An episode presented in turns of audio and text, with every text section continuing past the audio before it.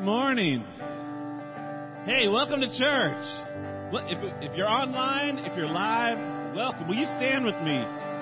We're going to start off this service. Okay, so churches have what's called a C C L I license, and that gives us the rights to sing the songs and to show the words on the screen. And most of our songs are between five hundred thousand and a million. That's the C C L I number, because that's how many songs there are. We're going to start off with an oldie but a goodie. This song is number twelve fifty-nine. Like, we're talking a long, long, long time ago. But I think you're going to recognize it, and I hope you'll join along with us.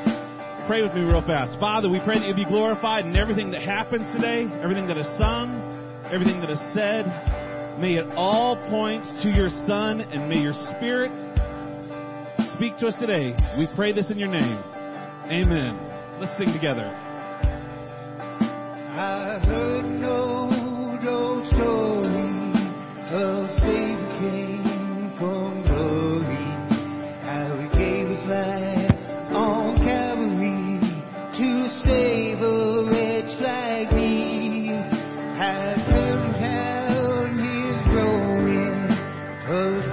blood's atoning, then I repented of my sin and won the victory. Sing it now. Oh, victory in Jesus, my Savior forever. He sought me and he bought me with his redeeming blood. He loved me.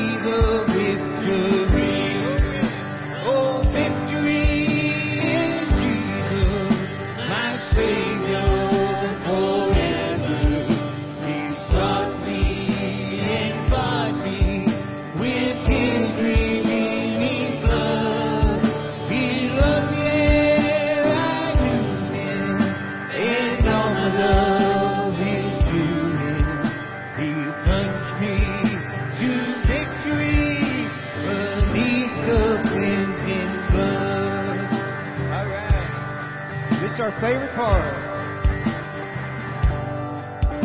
I heard about a mansion he's built for me in glory, and I heard about the streets to go beyond the crystal sea, about the angels singing and the old redemption story.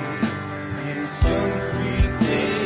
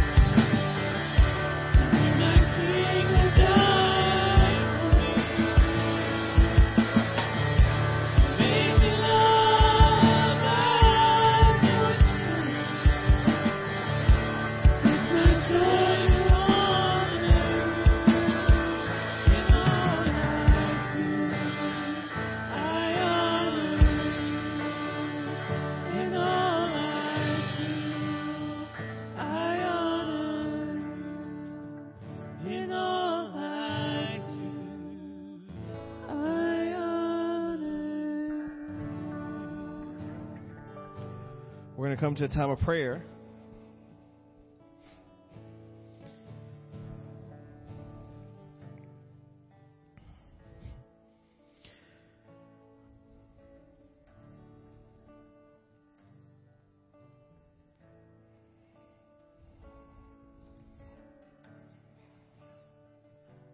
I want you to just take a moment here to just think of him and what he's done for you in your life.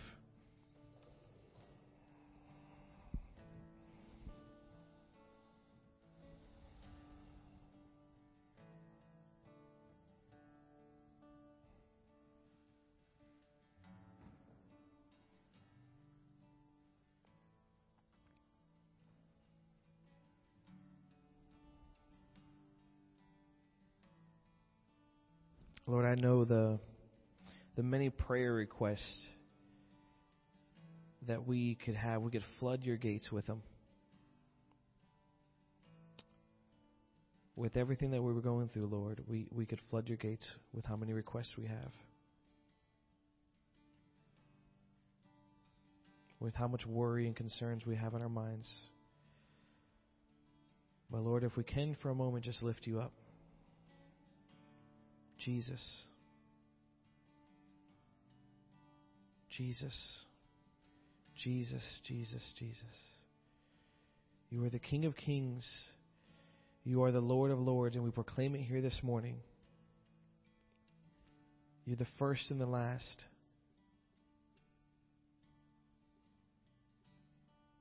You are the righteous King. We give you praise this morning. We worship you this morning. We give our attention, our honor, and our glory to you this morning. Lord, we love you. And we proclaim it and we profess it. You've came. You've conquered. Lord, you died, and three days later you rose again.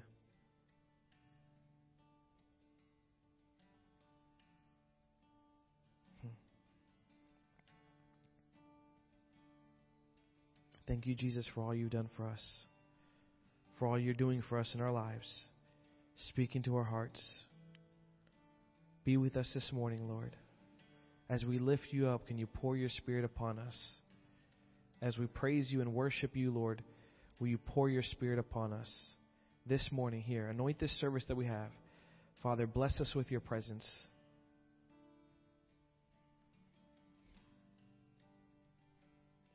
We thank you, Lord, for answering our prayers. We thank you for providing for one for every single one of us, Lord. We thank you, Lord, that even in death there is victory. Lord, we thank you that in sickness there is victory, that in heartache there is victory. Because, Lord, the life that we live here is just a small portion of what we get to spend with you in eternity. And we thank you for that. In Jesus' name. Amen.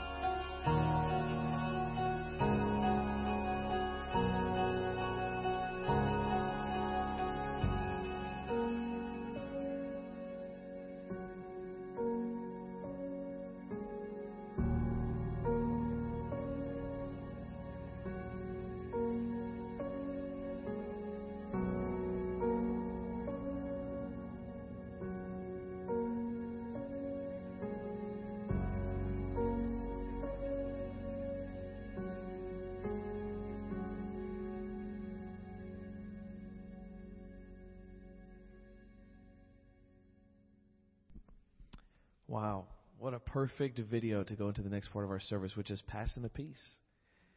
Uh, man, we need to practice passing the peace to one another, not just like a, I mean, you know, hey, how you doing? And, you know, however we do it here this morning, but throughout our lives and our week, just being that peace for somebody else in their life.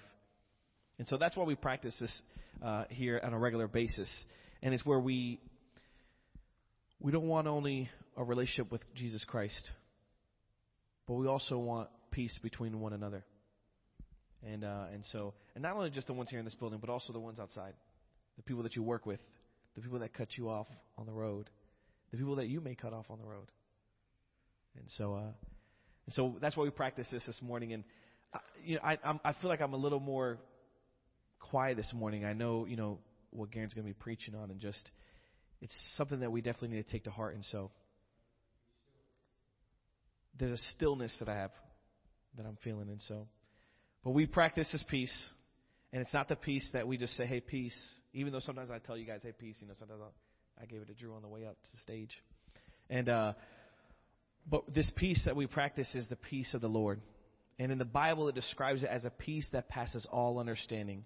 If there is something that you're going through right now that is causing you worry, anxiety, and stress, I promise you there is a peace that Jesus has that even in the midst of all that, in the midst of the storm, he could give you that eye. That's so calm. And you're and it, it almost, it says it passes all understanding. It's very simple. It's there's, it's not rocket science. It means that you're just wondering, why am I so at peace? Like, why, everything's going so crazy around me, and I just feel so fine.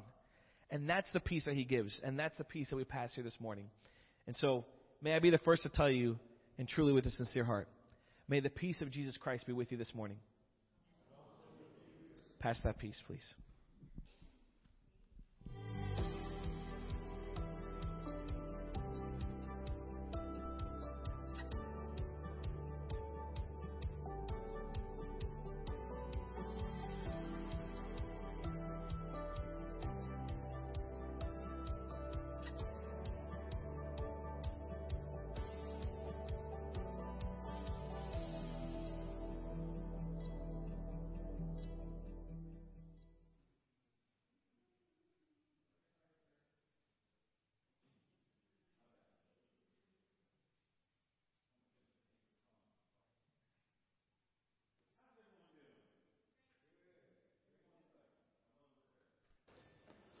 I was talking and peace passing, and I forgot that I had equipment to get ready. Hey, how y'all doing? Yeah. It is so good to see so many of you. My name is Garen. Uh, if I haven't had a chance to meet you yet, and along with uh, a few of my cronies who um, are excited to be serving you, but I feel weird saying that because we are a serving church, and we are all called to serve. But but my name is Garen, in case you didn't know me, and it's good to have you here today. I have two announcements, well, one announcement and one thank you that I want to talk about. The first one is on Wednesdays, we have a class. I was telling Jason this morning, this class is the one class I wish we had thirty to forty people in for this. Um, I feel like this is the class that many of us need to have that spiritual breakthrough. And the scary thing is a lot of us don't even realize we need it. But a lot of us are carrying around issues that we've struggled with, some that we've repressed, some that we know about, some that didn't even happen to us, but we've seen it happen in the lives of others and it's affected us. And if we are to grow holistically in heart, soul, mind, and spirit, we need to address some of these things. And so this class is for you. If you have those issues, if you think you might have those issues, or if you wonder if you ever will have those issues, this is the class for you. And I would encourage you, seven o'clock on Wednesday, join us. It's going to be a great time as we dive deeper into what it means to be emotionally healthy spiritually. Um, the second thing I want to do is I want to say a huge thank you to some crazy guys. Yesterday we had our work day, and the guys were around. I don't know if you saw the big pile of brush when you walked in, uh, when you came into the church parking lot, but they were out with one of those eleven-foot poles and the saw, and they were doing some beautification around the grounds. And um, I just want to say thank you to the guys that were here. Um, to the people that were here, because I'm assuming Linda was here. Um, but y'all, it really takes a village, and I would encourage you to find a place to plug in, and it doesn't have to be, oh, I guess I have to do this because I'm supposed to do something. These are all guys that enjoy being outdoors and enjoy working with their hands and fixing things and cleaning things, and that is not my gift. But I'm thankful that it is their gift and they're using it for the glory of God. And so I encourage you to find your gift and to come see me if you're not even sure how to implement it. And we'll talk about ways that you can use the gift that's already within you, the passion that you already have, the desire that's bubbling up within you, and you need to use it.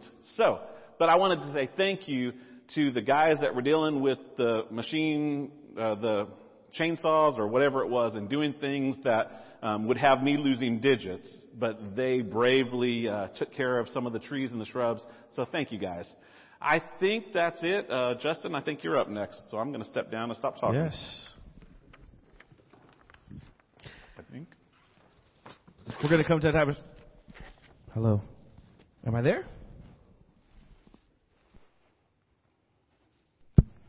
There we go. Ah, it's low. I like being a little louder. Hey, there we go. All right. Guys, we're going to come to the time of the service where we get to continue in our worship. And uh, and I always say that we get to continue in our worship. And the reasoning why is because we always tend to think like, oh, we had some worship this morning. We always think it's in song. And it, although worship is in song, it's also in our in in our fellowship with one another. It's in our prayer. It's in our lives that we live, and it's also in our giving. And so that's why I always try to remind you guys, we get to come to a time of the service where we get to continue in worship. And so it's awesome. And just like a lot of you guys like singing, hooting and hollering and listening to music, you know, God wants us to do this cheerfully as well, too. A lot of times in this part of the service, when we come to worship, people are like, oh, it's this part of the service. Okay, the music, I was, I, you know, I'm going, I'm jamming, and then it's like, oh, wait, hold on, you gotta. And so, God wants us to do this cheerfully. You know, this is an opportunity that we have to give back to Him. And He's given so much to us. I mean, I, I, I'll tell you this story real quick. There was a moment in our life that Jilly and I, uh, we needed a car. It was our first car that we were buying ourselves. And so I had borrowed some money from a friend to buy my first car. And I had to pay this friend back. And I was a little late on paying this friend back. And they were like, listen, I'm just going to tell you right now, I need the money by Monday. And so that week in church, we were talking about prayer and how, and how we need to pray with a bullet point. Like we need to pray on point. Like sometimes we kind of just pray like open And like we just kind of pray like, oh, Lord, bless my family, you know, but we need to pray more specifically. And so that week I prayed for only one thing, and it was, Lord, I need the money by Monday. And there was no way I was going to have the money by Monday if you looked at my paycheck and stuff like that. There's just no way I was going to have it. But that's the only thing I prayed for. And Sunday's there, and I said, Lord, Monday's coming tomorrow. I need this money. I've been asking you for it. You know, I've been praying for it. I've been praying, I've been praying, I've been praying. And We, I, I'm sitting in the bed, it's late at night, Sunday night, and I'm sitting there thinking all discouraged by myself. I'm like, man, I don't have this money. I don't have this money. And I never go and grab the mail, but I decided to go and grab the mail this night, and I'm sitting on the bed and I'm opening up the mail. Now, on the way to, on the way home that night, we went grocery shopping, and again, we didn't have much money, and Jilly wanted some ice cream. And we couldn't, we could, I, I, hey, we didn't have any money. But I was like, you know what? Let's just get this ice cream, because I ain't going to have the money anyways. I kind of was losing faith. And so, we bought the ice cream anyways. That's going to come in handy in just a moment. And so I'm there opening up a letter. And I open up a letter, and it's a check. It's a check because we refinanced, one of my buddies refinanced a vehicle that I helped him co-sign on, and then the company gave us a check, and my buddy wanted me to have the check. I promise you guys, I start flipping out. I give Julie the check. I go to my bank account. I start to do the math. If I didn't buy that ice cream, it wouldn't have been down to the dollar that I had the exact amount of money that I needed. If I had, I would have been a little over, but I looked at Julie and I said, look, this check plus what we have in the bank account, it's exactly the amount of money that we needed. And we, and Julie was even starting to cry. I was starting to cry a little bit, and just, God is just so faithful, and He will do that in our lives. He will continue to provide for us as long as we trust in Him and have faith in Him. And so that is why we take advantage of this opportunity where we get to give back to God after He's given so much to us. And so let's pray. Lord, we thank You so much for this opportunity that we get to provide for our God that continuously provides for us. And Lord, I pray that You would bless this moment. I pray that we would do it with cheerful hearts. Lord, that You would be honored at what we're able to do for You in return for what You've done for us. Lord, I pray that You put a blessing on this gift. Lord, that You multiply it. And Lord, that You bring it beyond walls that we could even think or imagine. We love You, and we ask You to bless this time in Jesus' name. Amen.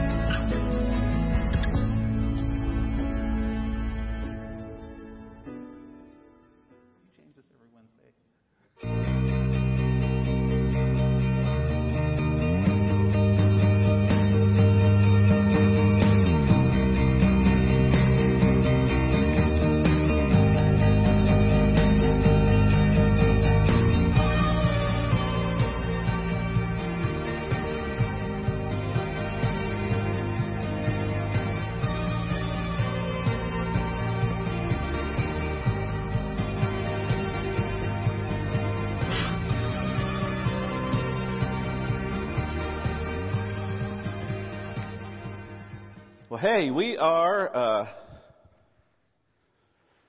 in the middle of the Sermon on the Mount. Well, I say in the middle. We are not in the middle yet, but we're getting there. So, yay. Um, how many of you like games? Amen. Yeah? Board games, sports games, I don't know, playing cards, things like that. Yeah. So I love games. I don't know why. I don't know. I'm really not a competitive person normally, but you put a game in front of me and I'm like, let's go. And so uh, one of the games that I really love is, has, have you played Settlers of Catan? Okay. Yeah, you have, Peter. All right. So it's fun, isn't it? It's a, it's you start off and and everyone's a little bit friendly because you're trying to accumulate these um, these supplies, whether it's mineral or rock or wheat or whatever, because you're trying to build these settlements. And so at the beginning, everyone is swapping with everyone else because you kind of got to get the ball rolling. So everyone is helping everyone. And then there comes a point in the game where you realize that one of the other people around the table is starting to move ahead. And you start to get a little stingy with your trading. Because you're like, if I'm not careful, that, that booger's going to win. And so you start to hold back on your generosity. And then before too long, you, you realize that there's one person that is way out in the lead. And then it's less about you winning, and it's more about everyone ganging up to make sure that he doesn't win or she doesn't win. Okay, y'all are looking at me like you don't know what I'm talking about. You, have you been there?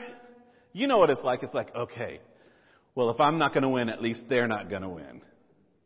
So, I, I, I don't know. Jen does not like games. We did not know this about each other before we got married. It probably wouldn't have changed things, but it probably would have helped us with our premarital counseling. But she doesn't like games. She hates them. Any kind of game, she hates it. She doesn't like it. And I got to be honest with you, she is a very sore winner. And a very sore loser. She just, games bring out, and she will tell you, games do not bring out the brightest colors in Jen Finch Showalter. She just, she doesn't like them at all. So, what do you do when you got this person that loves games and you got this person that doesn't love games?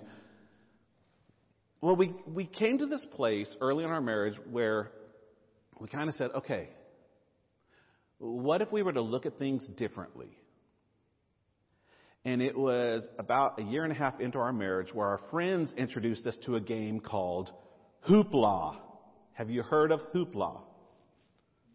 No one's heard of Hoopla. You have heard of Hoopla. So this is a game where it's not me against you. You're not my enemy. It's all of us against the clock. The clock is the enemy. We're all neighbors. We're all friends. We're all on the same team. So it's all of us against that dumb clock. Y'all, that changed everything for us. Jen was like, oh, I can play this because then if I'm a sore winner, you're winning with me. If I'm a sore loser, you lost with me. And I'm like, yeah, and we're playing games. This is awesome. And so Hoopla became our game for quite a long while. But we had to come to this place where we refused to believe that somebody had to win, and in order for somebody to win, somebody had to lose. We had to get past this dichotomy of, I want to win, and for me to win, you've got to lose. We had to come to a place where we said, there's a common enemy, and you're not my enemy. That's the joy of Hoopla. So in our scripture today, we're in Matthew chapter five. If you have your Bibles, turn there.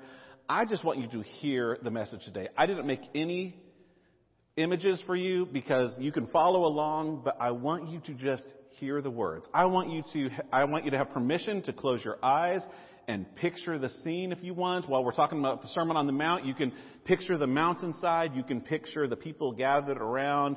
By now, there are hundreds of people. You've got Jesus. You've got the waterway. You've got this sort of homemade amphitheater. And Jesus is speaking. And he's been talking about these blessings for all the people that you wouldn't expect it. He's been talking about all these things that he says we already are. We're already salt. We're already light. So we need to be living like it. He co- he's been talking about how he's not coming to get, do away with all of the old law. He's come to actually fulfill it and make it more beautiful and, and fuller. And then he launches into these six statements, these six antitheses of Jesus. These six statements that everyone would have known. And Jesus says, yeah, you've heard this. You've been missing the whole point. It's really about this. So he talked about, it's really not about did I kill anyone? It's about do I have anger in my heart? It's really not about do I have, have I committed adultery? It's about is there lust in my life? It's really not about do, am I divorcing my wife? It's about am I dehumanizing people? And, and, and Jesus goes on and on. And then we get to this sixth statement. And this is what Jesus says. Matthew five, starting with verse forty-three. You've heard the law that says, love your neighbor and hate your enemy. But I say, love your enemies. Pray for those who persecute you. In that way, you'll be acting as true children of your Father in heaven. For he gives his sunlight to both the evil and the good, and he sends his rain on the just and the unjust alike. If you love only those who love you, what reward is there in that? Even corrupt tax collectors do that much. I always love that sentence because this book was written by Matthew, the former tax collector, and he's like, wow, okay, that really is the bare minimum. What good is that? Even corrupt tax collectors do that much. If you are kind only to your friends, how are you different from anyone else? Even pagans do that. But you are to be perfect, even as your Father in heaven is perfect. God, I pray that you'll take these words and that you will transform them into a clearer picture of what you had for the people of the day and what you have for us today. I pray that the, the words of my mouth and the meditations in my heart that you've been giving me all week will ring true, that your Spirit will hit its mark in our heart, and that maybe, just maybe, we can leave this place thinking a little bit more about how to be like you. We pray this, Jesus, in your name. Amen. All right, so we're going to do what we did, we've done in the past. It says, you've heard it said. So if we've heard it said, where did we hear it say? In my Bible, at the bottom has these little notes, and it says, well, you need to go to Leviticus. Where is it? Leviticus nineteen, verse eighteen. So I happen to have it bookmarked. I did my homework early. Leviticus nineteen, verse eighteen. Okay, so this is what Jesus is talking about. The people of the day would have heard this, and they would have had this memorized most likely. So what does it say? First, uh, uh, chapter nineteen, verse eighteen. I notice, first off, even before I start reading, I love how the Bible has these little headings. So you kind of know what's the whole point of this passage. And the first thing I notice is that the, the heading in this chapter is holiness in personal conduct. So, whatever the law, the Torah is going to be talking about, it's going to be talking about how we are to, how we can become more holy in our personal conduct. Well, that's something that I want. So let's see. Jesus is referring to it, so let's talk about it. Do not seek revenge or bear a grudge against your fellow Israelite, but love your neighbor as yourself. I am the Lord. Okay, wait a minute. You've heard it said, love your neighbor, hate your enemy. Love your neighbor, I am the Lord. Love your neighbor and hate your enemy. That's not really what it said in Leviticus, is it? It's like they added this other part where they got the love your neighbor, and then somehow over the hundreds of years, a phrase had been added, and hate your enemies. Love those that love you, hate those that hate you. And Jesus is saying, you've heard it said this, but that's not really what I said, and it's definitely not what I meant. Now, for us to understand that, we need to understand that the mindset of that day, from what I've read, is that they would have seen your neighbor as anyone who is Jewish like they are. That is their neighbor. Or anyone who is a friend of theirs, that is their neighbor. Anyone who was like them or anyone who cared for them, that's my neighbor. And when they had that mindset, it was very easy to say, well, that means, ergo, anyone that's not like me, anyone who's not for me, is therefore not my neighbor, so I don't have to love them. And if I'm not going to love them, what's the opposite of love? Well, that means I have permission to hate them. And what they did was they took this beautiful law of love your neighbor and they narrowed the scope to such a narrow interpretation that it was easy for them to say, I'm obeying the law, even if they weren't obeying the spirit of the law. Sounds familiar to the other passages we've been reading where Jesus says, you've heard it said, but I say, how they've narrowed the scope to such a degree that they've missed the whole point. And we see this happening again. Because for them, if I say, love my en- uh, love my neighbor, hate my enemy, it's very easy for me to say, you're a Gentile, I don't have to love you, you're not like me. You're a Roman, you're not my friend, I don't have to love you. I love the people that love me. I love the people that are like me. That's what the scripture says. That's what they were doing. And the problem is when we narrow the scope of loving your neighbor to that degree, we miss the whole point of holiness in our conduct. We miss the whole point of what Jesus was trying to say. And Jesus is saying, I want you to have a new understanding. You've, you've missed the mark on what I was trying to say when I said love your neighbor. You've misunderstood who your neighbor is, and as a result, you've misunderstood what it means to love your neighbor. So I figure if we're going to understand what Jesus wants us to know when it talks about our neighbor, maybe we need to figure out, what does Jesus mean by neighbor? There's a great passage in Luke, and I'm guessing that every single one of you know it. But I want you to hear it again. So in Luke chapter ten, there's this religious leader that comes to Jesus, and he asks these questions. He says, okay, basically, Jesus, what do I have to do to receive eternal life? What's the minimum?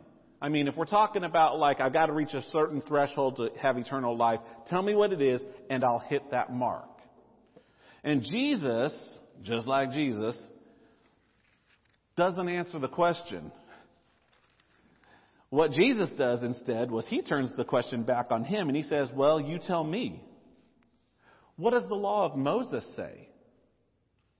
And then he asks another interesting question. He says, how do you interpret it? Not just what does the law say, but how do you interpret it? And so the man goes back to Leviticus and he says, well, I'm supposed to love God. And I suppose I'm supposed to love my neighbor. And it's really kind of impressive because this religious leader actually got to the heart of the answer. He actually answers the way Jesus will answer that very question somewhere else in Scripture. And so kudos for him. But then he asked this follow-up question. So tell me, Jesus, who's my neighbor? And that's where things go off the rails. And so Jesus says in Luke chapter ten, I'm just going to read it. It's a couple of verses.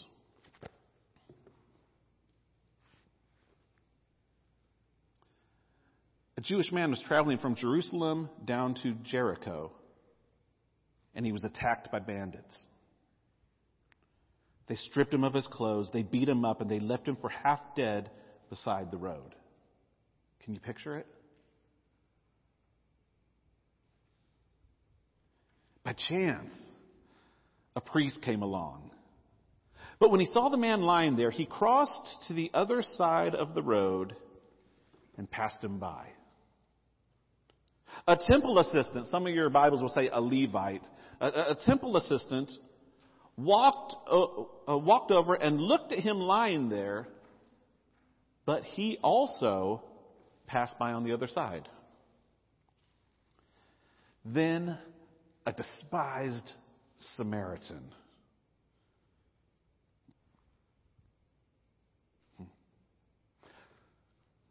I don't know that Jesus actually said it like that. I'm imagining that's how they heard it. Because when a Jewish person heard the word Samaritan, it was like, ugh, I hate those Samaritans. I'm guessing Jesus probably didn't say it like that, so let me correct it. Then a despised Samaritan came along. And when he saw the man, he felt compassion for him. Going over to him, the Samaritan soothed his wounds with olive oil and wine, and he bandaged them. Then he put the man on his own donkey, and he took him to an inn, where he took care of him. The next day he handed the innkeeper two silver coins, telling him, "Take care of this man. If the bill runs higher than this, I will pay you the next time I'm here. I'm good for it." Now, which of these three would you say was a neighbor to the man who was attacked by bandits? Jesus asked. In this situation, the man replies, "The one who showed him mercy." And Jesus replied, "Yes. Now go and do the same." Who's my neighbor? The neighbor is the one who does mercy. So, so there are three basic groups in this thing, and I'm, I'm going to lump them maybe differently than you've heard them. A lot of times we talk about there was a priest, there was a Levite, there was a Samaritan, but I'm going to lump them differently. There were robbers in this story. And the mindset of the robbers was simply this: what's yours is mine, and I will do whatever it takes to get it.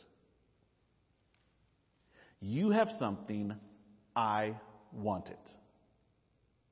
I'll take it through violence, or I'll take it through coercion, but what's yours is going to be mine, and I don't care if it ends up leaving you emotionally, physically, mentally, spiritually.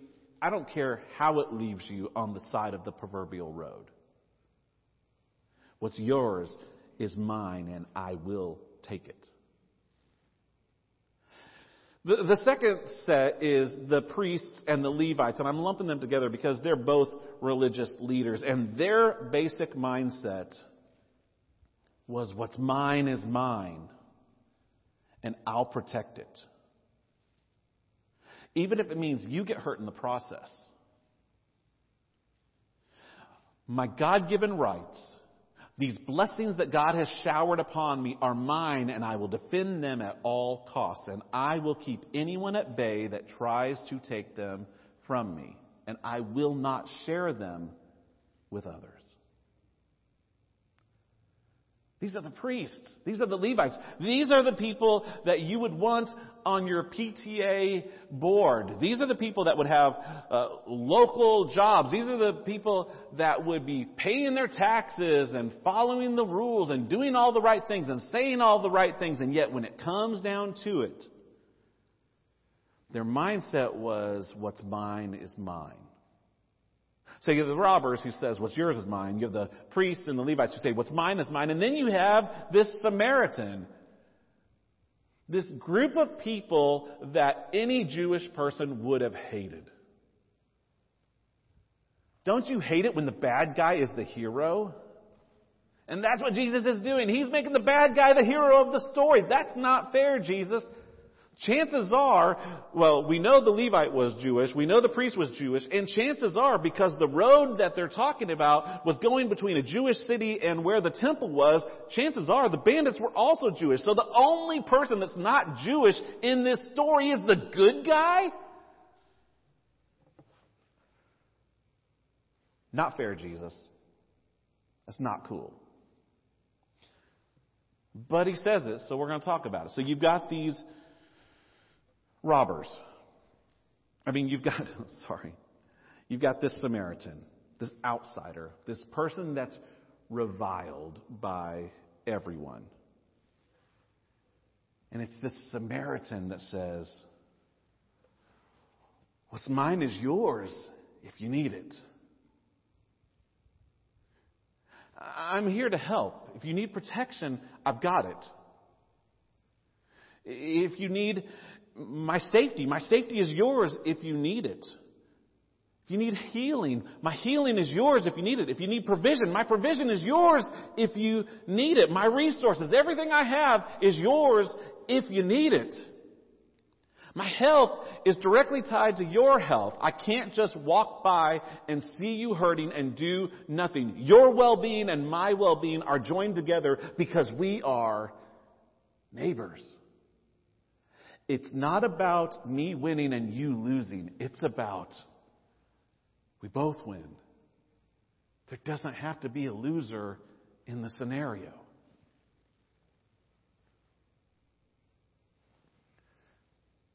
So where do you find yourself in those three groups?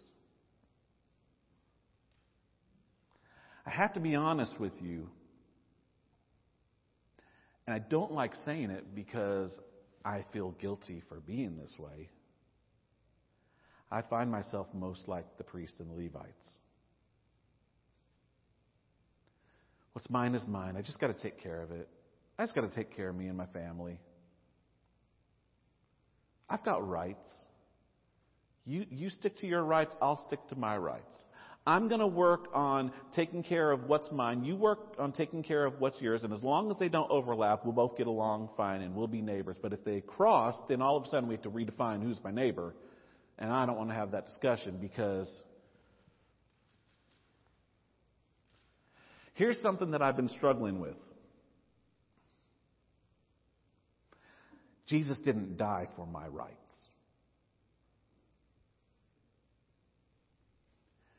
Jesus doesn't even care about my rights. Jesus cares about my holiness. Jesus cares about me being more like the Father more than he cares about me trying to defend what I think is mine, because all of it, the rain falls on the good and the bad. Jesus said so. Jesus cares about my holiness more than he cares about me being right or me having my rights. And if it comes down between those two things, Jesus will always choose my holiness over my rights. And if I'm going to be like Jesus, that's what I've got to focus on too. And it's like we talked about a few weeks ago. There are times when holiness and rights overlap and they coincide beautifully. And there are times when they don't. And when they don't, holiness takes precedence. I need to be more like Jesus and let God sort out all of the other situations. You know, Martin Luther King spoke on the passage of the Good Samaritan a ton of times. He, this may be one of the most preached on passages by Martin Luther King. He spoke frequently about the Good Samaritan and this parable of Jesus. And here's what he had to say. He said one of the main differences between the Levites and the priests and the Samaritan was simply this. The Levites and the, the Levites and the priests asked this question. If I stop and help this man, what will happen to me? The Samaritan asked, if I don't stop and help this man, what will happen to him?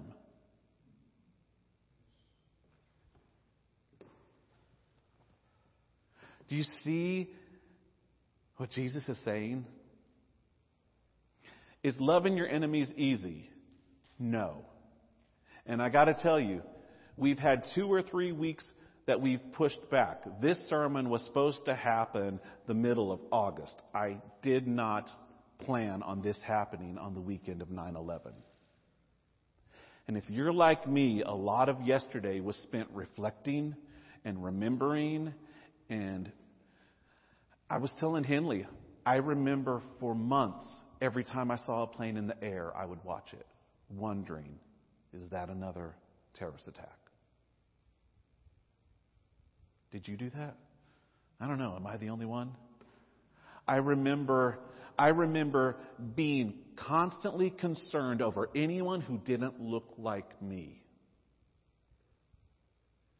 You remember the whole see something, say something, and so we pitted each other against each other simply because we looked different or acted different.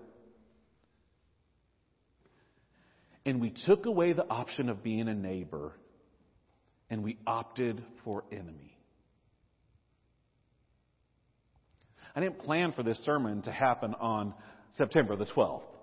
I'm not happy that it happened on the twelfth, but I figure maybe this was God ordained because I had no reason to push back services, and yet here we are.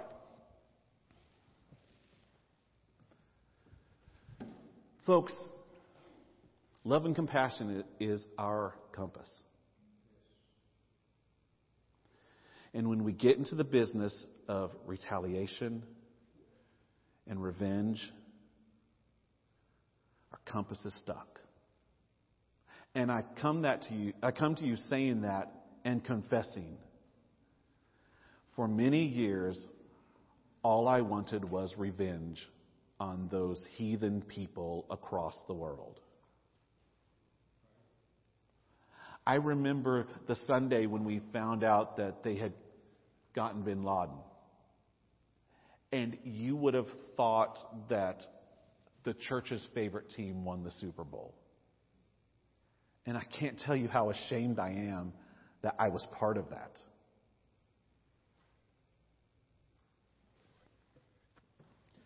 Jesus says, love your enemies. Pray for those that persecute you. Jesus always refused to live in the dichotomy of neighbor and enemy. Good person, bad person. Because Jesus understood that in the kingdom of God, in the kingdom of heaven, there are only neighbors. There are only neighbors. People are not our enemies. How does that sit with you?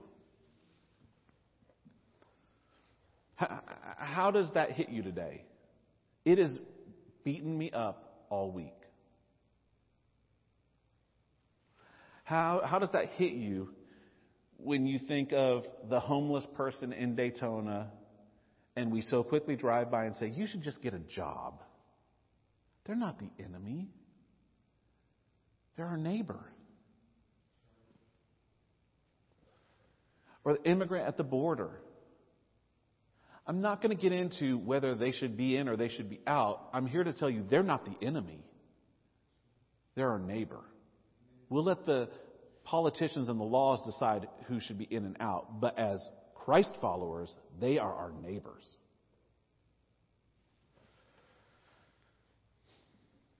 When you support someone politically and the other person supports the other person politically, they're not the enemy, they're our neighbor. I listened to President Bush yesterday, if you saw his Pennsylvania address, and I just felt like it was a watershed moment where he so beautifully reminded us of who we are as Americans. And without pointing fingers, he kind of held up this mirror and said, look at where we are. Is this the America that we were? We can be this nation again. If you didn't see it, I encourage you to YouTube it or read the transcripts. I felt like I could have just read his transcript for the sermon, at least part of it. Danny and I were talking yesterday. We're here on Saturdays. It's a work day for us. And we were talking about nine eleven. We were talking about the fact that the, the Muslims are not our enemy. Islam is not our enemy. People are not our enemy. Evil is our enemy. And until we understand that the person is not the one I am fighting against. We don't fight against flesh and blood, but against principalities and rulers of darkness. Evil is the enemy. On that, just like Hoopla, we can all agree and rally. And if we will focus our energy on trying to defeat evil and seeing everyone else as our neighbor, how would that change our lives? Danny said he follows a five-second rule. And we were talking about, I told you I was going to say it. You know, you know, you've got the five-second rule. If something drops on the floor, some food's like five seconds, it's still okay to eat. And I don't know if you do that or not. I usually don't. But there's a five-second rule that everyone knows about. Danny was saying he looks at things in the same way. He deals with people that are struggling with hurts and habits and hangovers. And he told me, I tell them, when something pops in your mind, you've got five seconds to change the narrative. Otherwise, you will spiral down a rabbit hole. You've got five seconds when that thought of pornography enters into your head that you can change the narrative or you will fall down the slippery slope. You've got five seconds when that desire for that drink comes up and you don't have a lot of time, but you do have time to change the story. What would happen if we could, when we see that person that we don't agree with, when we see that person that scares us, when we're worried about something, if we would take that five seconds and say, they're not the enemy. Evil's the enemy. They're my neighbor. How would that change how we live? It doesn't mean that everything is lollipops and roses and rainbows and we all just walk around with our cars unlocked and our wallets open. I'm not saying that we live in this crazy fantasy. But I'm saying, what would happen if our first response wasn't always, what's mine is mine and I will protect it against you. You're not my neighbor. How could our lives be changed? How could this holiness in our conduct of living grow if we would see what Jesus is trying to say?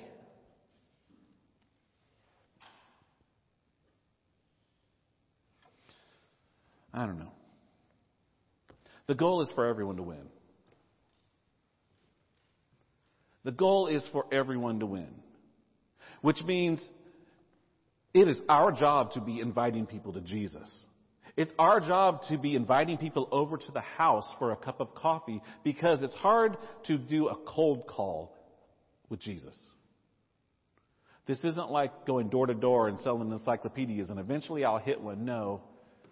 Discipleship means we grow together and we become friends and I get to know you and you get to know me and all of a sudden you start to notice the Jesus in me that you don't have. And questions arise. And things happen naturally because they happen from a place of neighbor, not from a place of enemy. I'm in the kingdom, you're not. You better get right or you're the enemy. That's not the way Jesus did it. I don't know how we got that far off course. But that's not the way of Jesus. It's not the way Paul would say it. Paul said, whoever calls on the name of the Lord shall be saved. They're not the enemy. Anyone who calls on the name of the Lord, they're our neighbor. Anyone who doesn't call on the name of the Lord, that's not our job to judge. They're still our neighbor. Peter would say that God is patient, not wanting anyone to perish, but for everyone to come to repentance. Jesus said it himself when he was talking to Nicodemus. Whosoever believes. He didn't say, all you Jewish people believe and we'll be fine. He said, whosoever, which meant everybody.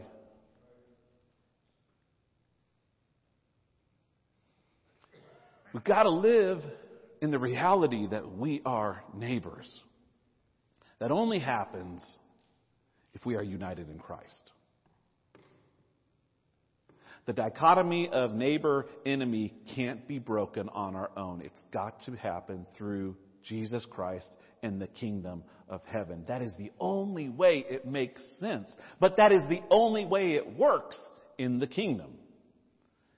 And if you're going to be kingdom citizens and I'm going to be kingdom citizens, that is the only way forward for us.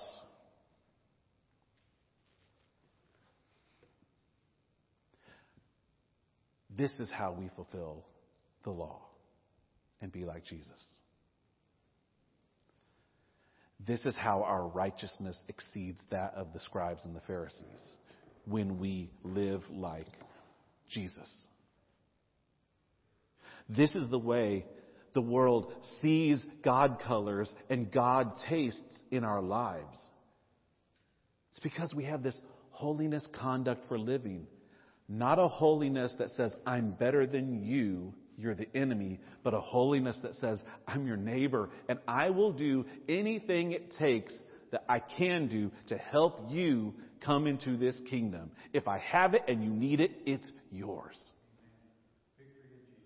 I sit there and I think of, out of the three, Jesus was the Samaritan one hundred percent of the time. The reviled, the looked down upon, the outcast, the one that nobody liked. And yet, it was this Jesus that changed things forever for you and for me. Folks, let me just encourage you. This week, read this passage again. Maybe read the passage of the Good Samaritan and ask God, what does that look like for me?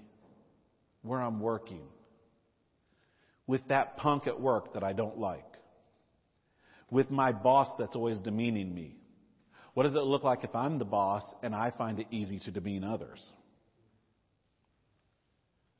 Am I living a life of holiness in my living?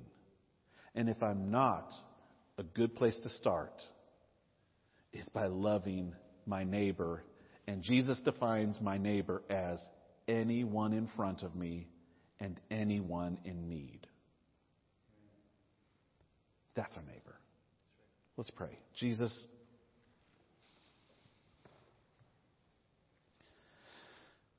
oh, Jesus, you have a way of messing things up. I had a much lighter service planned for today four months ago. But your timing is your timing, and I, you know, I'm just trying to follow you, Jesus.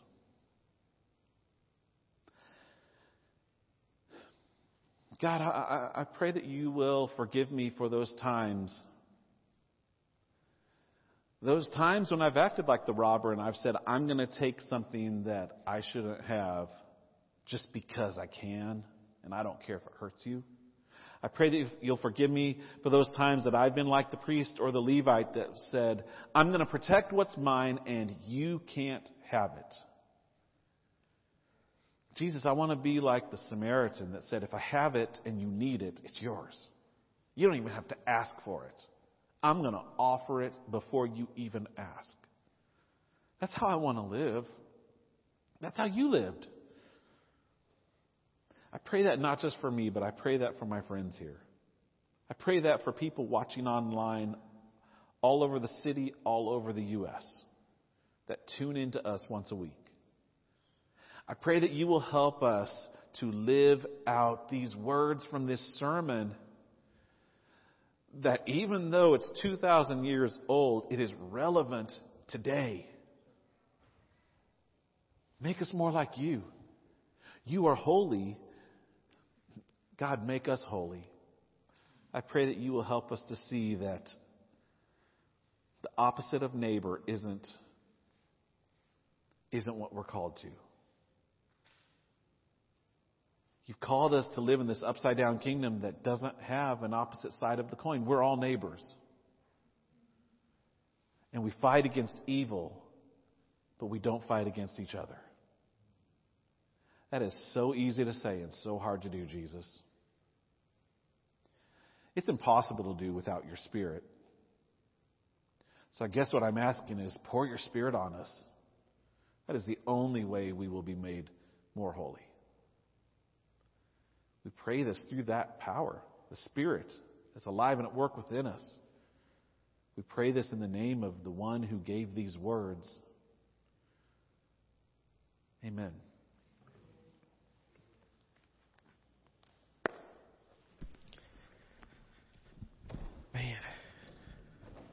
What a uh,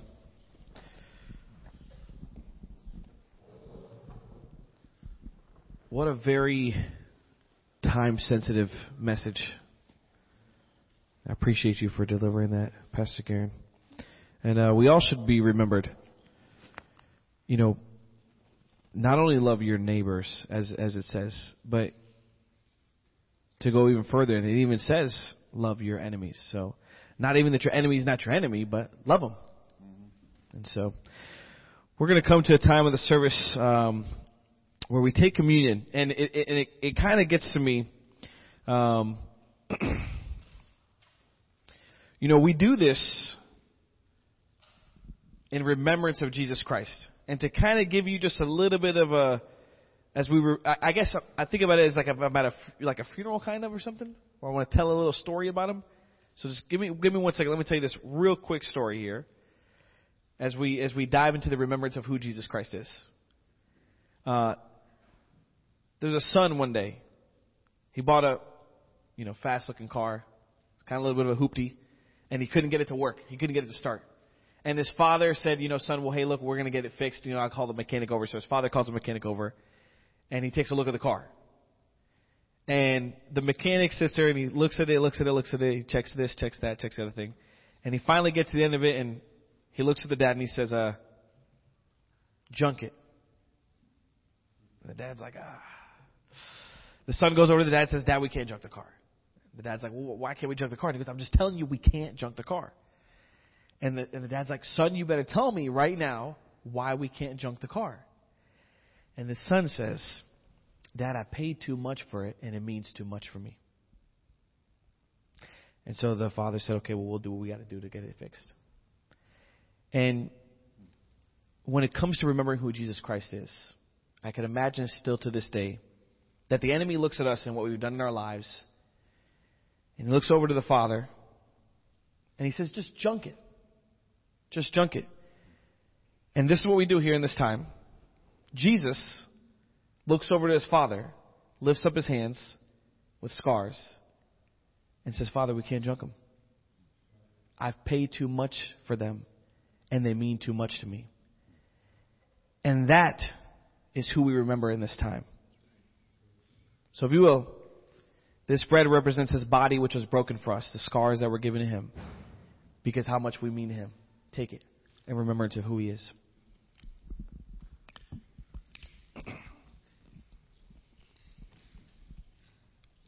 A lot of times we, we remember what he went through and, you know, we remember the time that his body was broken, but it's not that his body was broken.